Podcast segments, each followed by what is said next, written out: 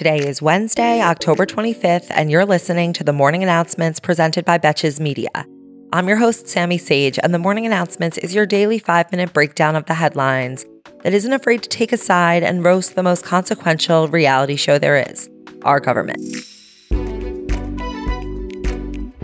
As today marks the 19th day of the war in Gaza, the Biden administration says that it's preparing for the possibility that if there is a wider escalation in the region, almost 700,000 American citizens could need to be evacuated from Israel and neighboring Lebanon, according to State Department estimates. Administration officials told the Washington Post that they are particularly concerned about a deeper conflict involving Lebanon, where Hezbollah and its allies currently control the largest number of parliamentary seats, and they are financially and military backed by Iran.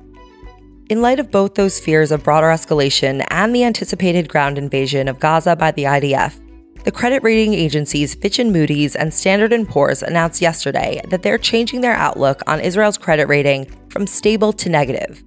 However, the agencies did not actually change Israel's credit rating, which remains at AA-, though this is considered a signal that a rating downgrade could come in the future.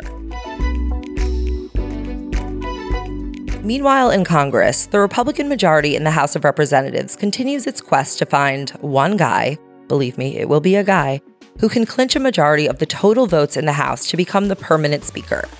To review the numbers, there are 221 Republicans in the House, and they only need 217 to elect a Speaker, so there is some wiggle room. And yesterday, another candidate for Speaker was nominated and abandoned faster than I had time to refresh my newsfeed.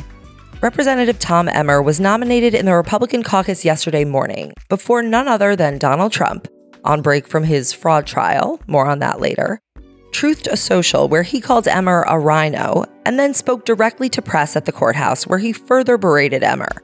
Just an hour after that, and only three hours after being nominated, Emmer dropped out of the race for Speaker. There are now six candidates left in the running, and the new favorite is Louisiana Representative Mike Johnson. Sounds fake. And with that, we will see you tomorrow on Who Wants to Be a 217 Heir. Aside from his victory over Goliath Tom Emmer, yesterday was for Donald Trump what a famous children's book author would call a terrible, horrible, no good, very bad day. Two of his most well known associates have reportedly flipped and are cooperating with federal officials. One in the 2020 election interference case in Georgia, and another in DOJ Special Counsel Jack Smith's investigation into 2020 election interference more broadly. The first was Jenna Ellis, one of Donald's lawyers ish, who pleaded guilty to one felony count of aiding and abetting false statements and writings. And she was sentenced to five years of probation, along with $5,000 in restitution and 100 hours of community service. She will also be required to testify in all trials related to the case and write an apology letter to the people of Georgia. Then, shortly after the news of Jenna Ellis's guilty plea, ABC News reported that Donald's former chief of staff, Mark Meadows, had spoken to DOJ special counsel Jack Smith's office at least three times this year, including before a federal grand jury, because Meadows had been granted immunity in order to testify under oath. Sources told ABC News that Meadows told federal investigators that he had repeatedly told Trump in late 2020 that he had lost the election, and that Trump knew he was being dishonest when he declared victory to the public just hours after the polls closed on election day. Frankly, we did win this election, etc.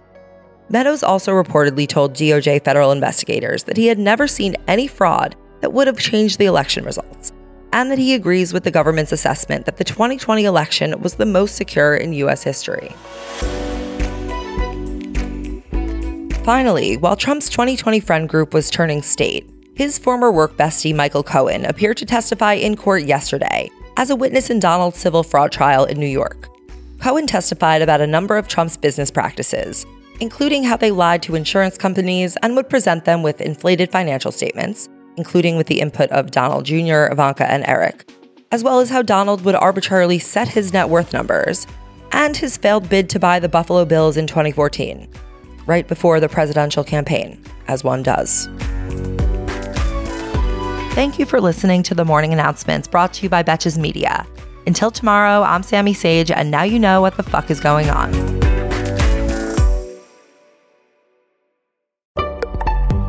Betches.